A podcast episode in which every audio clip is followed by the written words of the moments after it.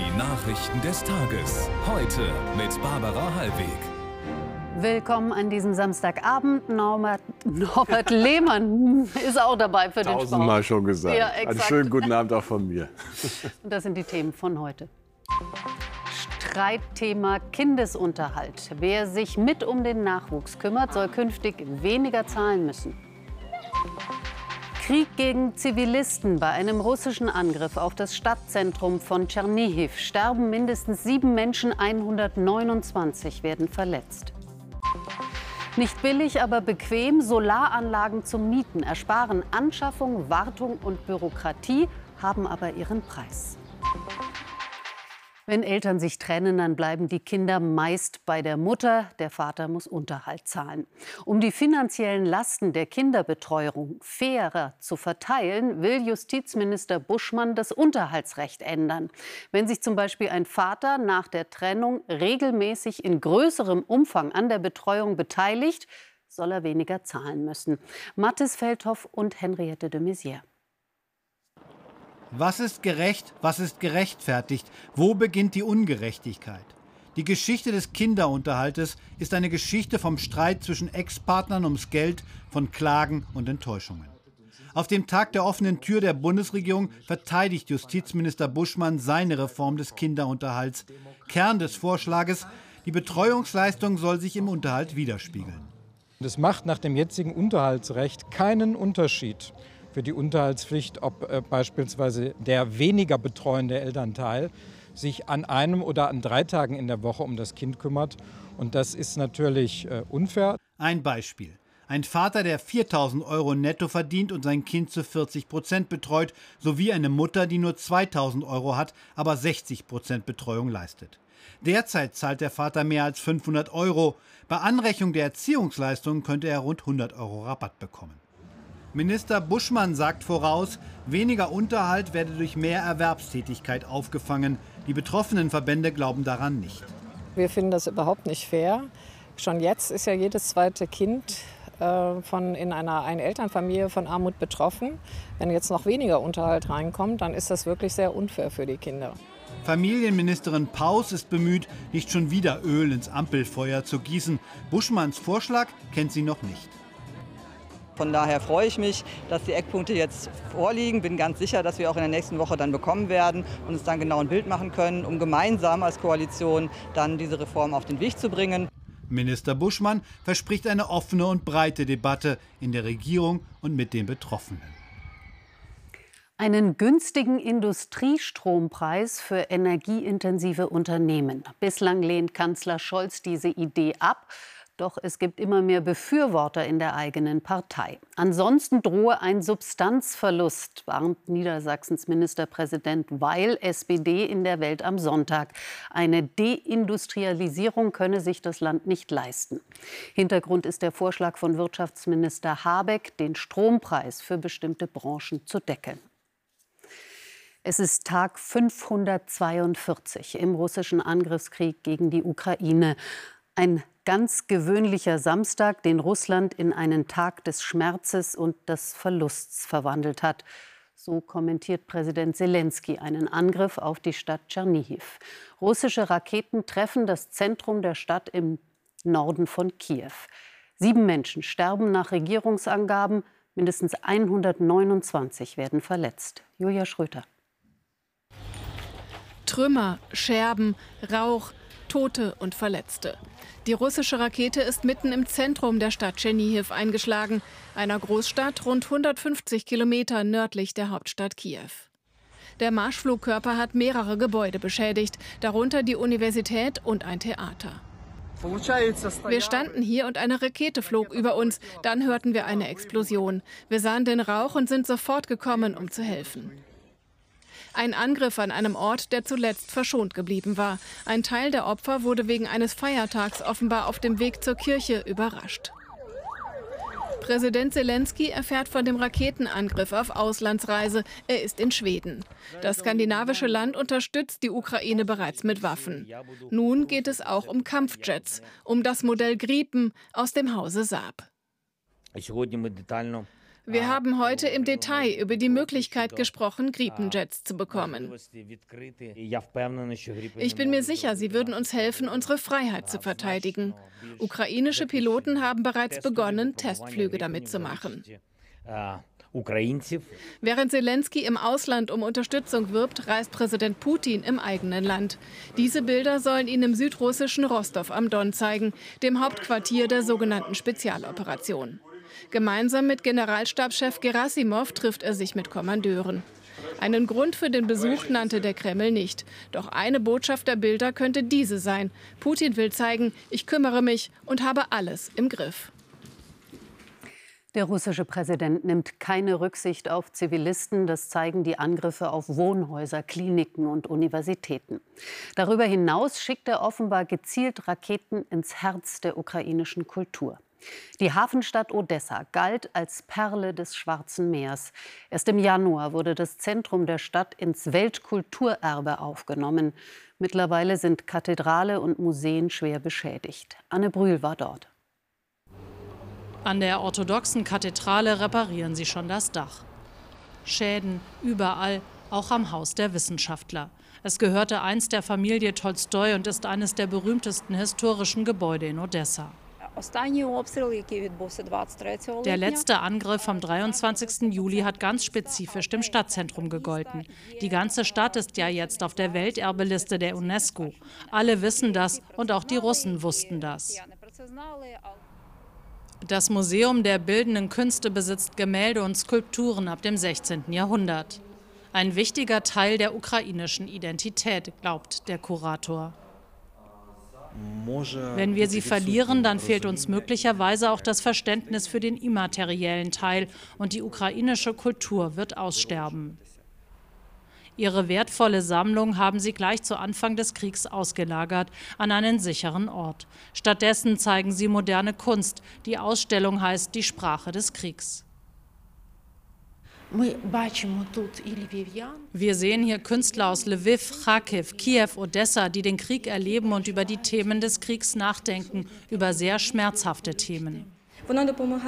Es hilft bei all dem, was in der Realität passiert, nicht den Kopf zu verlieren. Odessa und seine Kulturgüter sind in Gefahr. Die Schäden im Inneren der Kathedrale lassen sich so schnell nicht beseitigen. Kanada kämpft weiter mit der schlimmsten Waldbrandsaison seiner Geschichte. Rund 14 Millionen Hektar Wald sind in diesem Jahr bereits verbrannt. Besonders bedroht ist derzeit Yellowknife, die Hauptstadt des Nordwestterritoriums. Tausende Einwohner mussten dort binnen 48 Stunden ihr Zuhause verlassen. In der Provinz Columbia um die Stadt Kelowna haben die Flammen bereits etliche Häuser und Wohnungen zerstört. Hier wurde der Notstand ausgerufen. Claudia Bates. Sie stehen fassungslos am Yachthafen und müssen beobachten, wie das Feuer unerbittlich auf sie zukommt. Die riesigen Brände haben die Stadt Kelowna schon fast erreicht. Eine beträchtliche Anzahl von Häusern sei bereits niedergebrannt. Das Feuer breitet sich rasend schnell aus. Seine Fläche hat sich innerhalb eines Tages verzehnfacht. Die Provinz British Columbia hat den Notstand ausgerufen. Tausende Menschen ergreifen die Flucht, versuchen, sich noch rechtzeitig in Sicherheit zu bringen. Wir sind konfrontiert mit der schlimmsten Waldbrandsaison in der Geschichte unserer Provinz. Heute hat sich die nie dagewesene Situation weiter zugespitzt. Nur weg hier. Das müssen die Menschen auch weiter im Norden Kanadas in Yellowknife. Direkt neben der Straße schlagen ihnen schon die Flammen entgegen. Während das Feuer sich durch die riesigen Waldflächen frisst, war die gesamte Bevölkerung von Yellowknife aufgefordert, die Stadt zu verlassen. 19 von 20.000 Einwohnern sind bereits vor dem Inferno geflüchtet. Beängstigend. Ich muss die ganze Zeit weinen. Ich weiß ja nicht mal, wie lange wir weg sein werden. Hilflose Versuche, die Häuser zu sichern, bevor das Feuer kommt. Dabei kämpft selbst die Feuerwehr auf fast verlorenem Posten. Die Brände haben schon mehrere Brandschneisen übersprungen. Sie werden noch lange nicht unter Kontrolle sein. Gestern erst hatte US-Präsident Biden mit Japan und Südkorea eine engere Zusammenarbeit in Militär- und Sicherheitsfragen vereinbart, als Gegengewicht zu Chinas Vormachtstreben im indopazifischen Raum.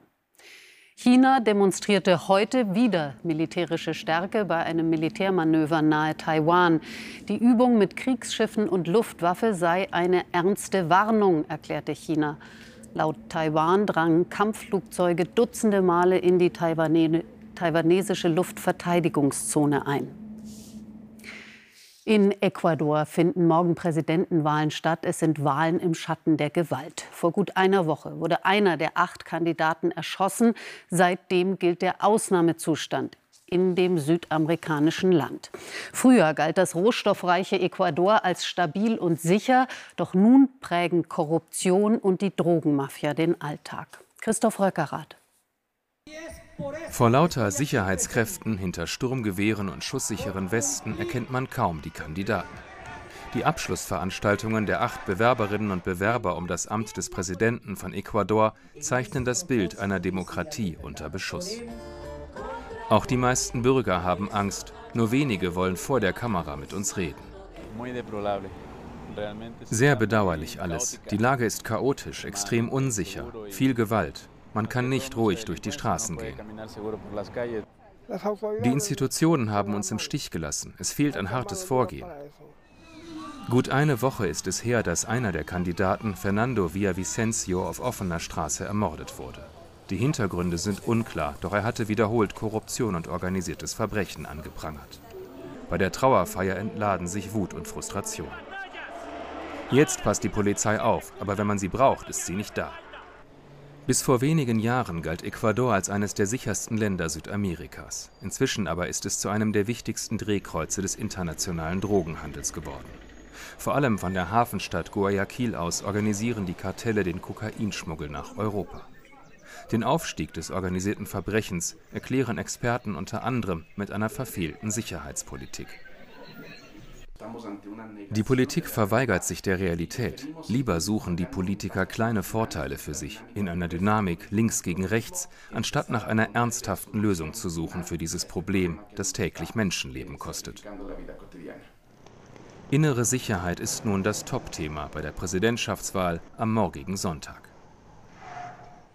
Ende Juli hatte das Militär in Niger den demokratisch gewählten Präsidenten gestürzt. Das will die westafrikanische Staatengemeinschaft ECOWAS nicht akzeptieren und hat deshalb eine Verhandlungsdelegation in die nigrische Hauptstadt Niamey geschickt. Bereits gestern hatte sich ECOWAS zu einem Militäreinsatz in Niger bereit erklärt. Die Truppen sollen zum Einsatz kommen, falls die Verhandlungen scheitern. Niger hat nach eigenen Angaben bereits eine Verteidigungsstrategie entwickelt.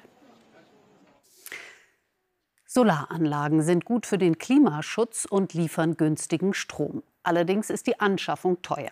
Eine Alternative sind Solaranlagen zum Mieten, ähnlich dem Autoleasing mit monatlichen Raten. Planung, Bau und Wartung übernimmt der Vermieter. Auf lange Sicht ist das allerdings nicht unbedingt günstiger, zeigt Hans-Jürgen Piel. Sonnenstrom vom eigenen Dach mit Photovoltaik unabhängiger von steigenden Strompreisen werden und das ohne Anschaffungskosten. Für Volker Rutger aus Berlin eine willkommene Möglichkeit. Du zahlst im Monat deine 160 Euro und für die gesamte Anlage und hast dafür eine Stromersparnis und das ist ein übersichtlicher Kostenfaktor. Und das war mit die Entscheidung zu sagen, ich kaufe nicht, renne ich zur Bank, hole mir nicht einen Kredit, wie es der Teil, wie die Zinsen funktionieren. Firmen wie Marktführer Enpal übernehmen Anmeldung, Installation, Versicherung und Wartung. Der Strom gehört dem Kunden und nach 20 Jahren auch die Anlage. Für das Berliner Start-up ging es mit dem Mietkaufmodell steil bergauf. Seit Gründung vervielfachten sich die Kundenzahlen. Mit fast 50.000 Anlagen und über 1.000 Mitarbeitern ist Enpal heute größter Solarinstallateur Deutschlands. Wir haben uns die Frage gestellt, wie muss denn also ein Produkt sein, damit die Mehrheit der Deutschen sich für eine Photovoltaikanlage entscheidet. Und wir haben verschiedene Produkte ausgetestet und festgestellt, dass die Miete, in, also die Mietkauflösung, genau das Produkt ist. Längst bieten auch viele Mitbewerber ähnliche Leistungen. Verbraucherschützer raten, nachzurechnen. In 20 Jahren summieren sich die Monatsmieten auf Beträge, die eine Kaufsumme übersteigen können. Dafür muss der Kunde sich aber um fast nichts mehr kümmern. Man muss sich das äh, genau angucken. Die Faustregel ist, Mieten ist äh, bequem, aber in der Regel teurer. Wenn man es äh, selber macht, macht es mehr Arbeit, man ist flexibler ähm, und es ist dafür dann aber in der Regel günstiger. Volker Rutke will trotzdem dabei bleiben, hat sich von seinem Solarvermieter auch eine Wärmepumpe installieren lassen, die allerdings gekauft. Ein Massenunfall mit zehn Autos und der Verdacht auf ein illegales Rennen beschäftigt die Polizei in Köln. Dabei hatte ein 28-Jähriger gestern Abend in Deutz mit hoher Geschwindigkeit eine Ampel bei Rot überfahren.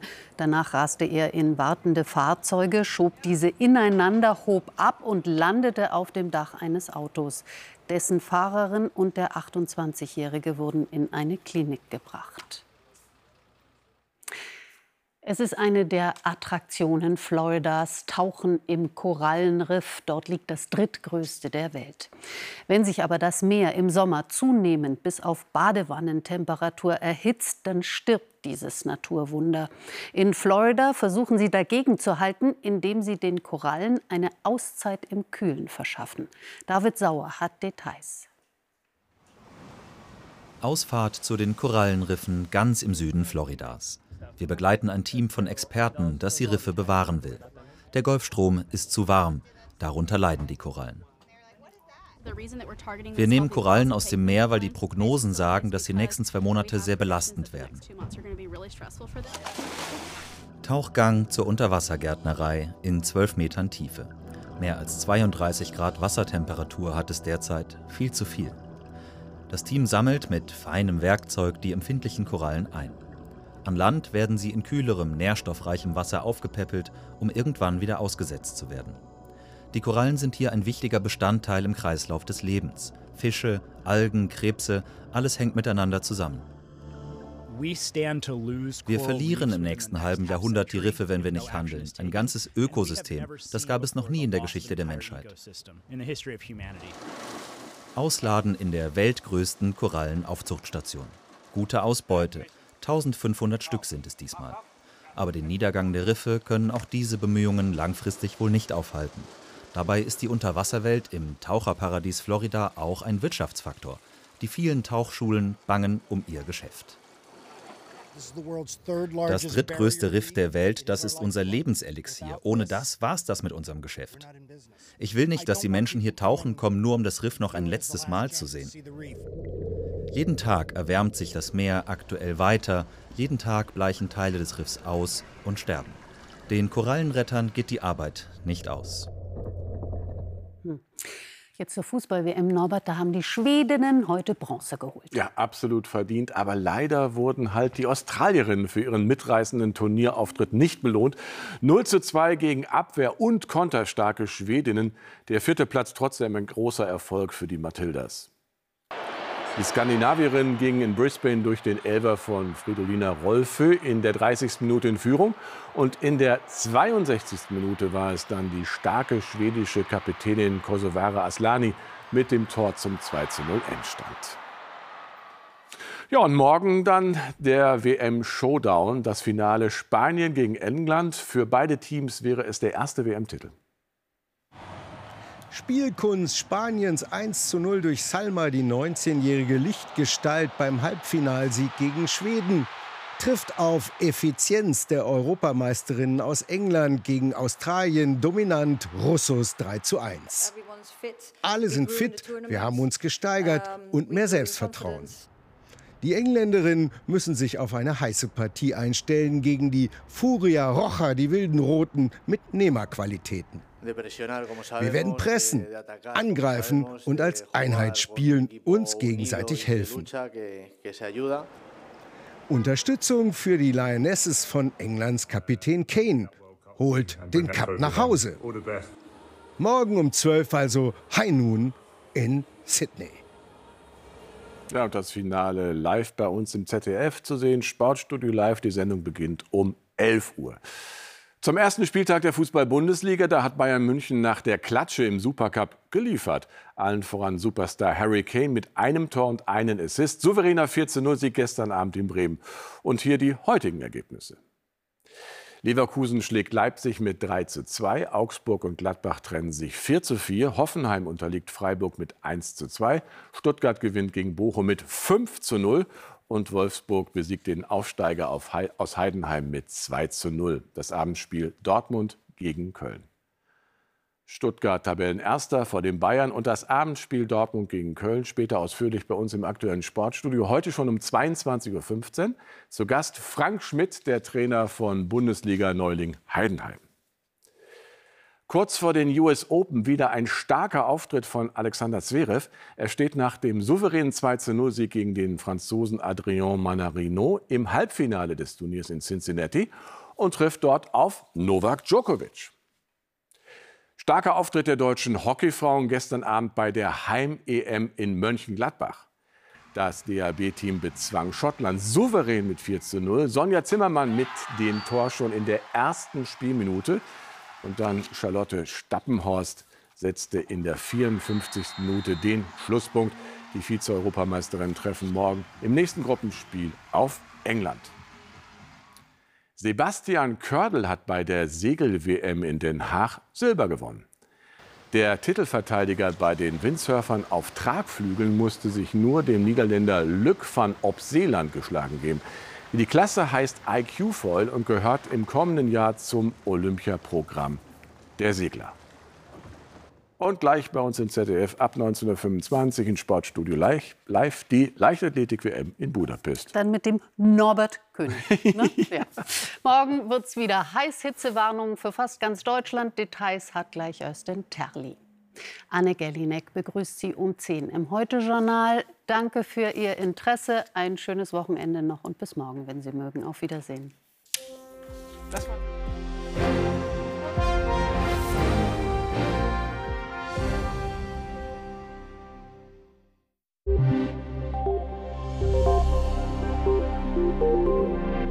Schönen guten Abend und herzlich willkommen zum Wetter.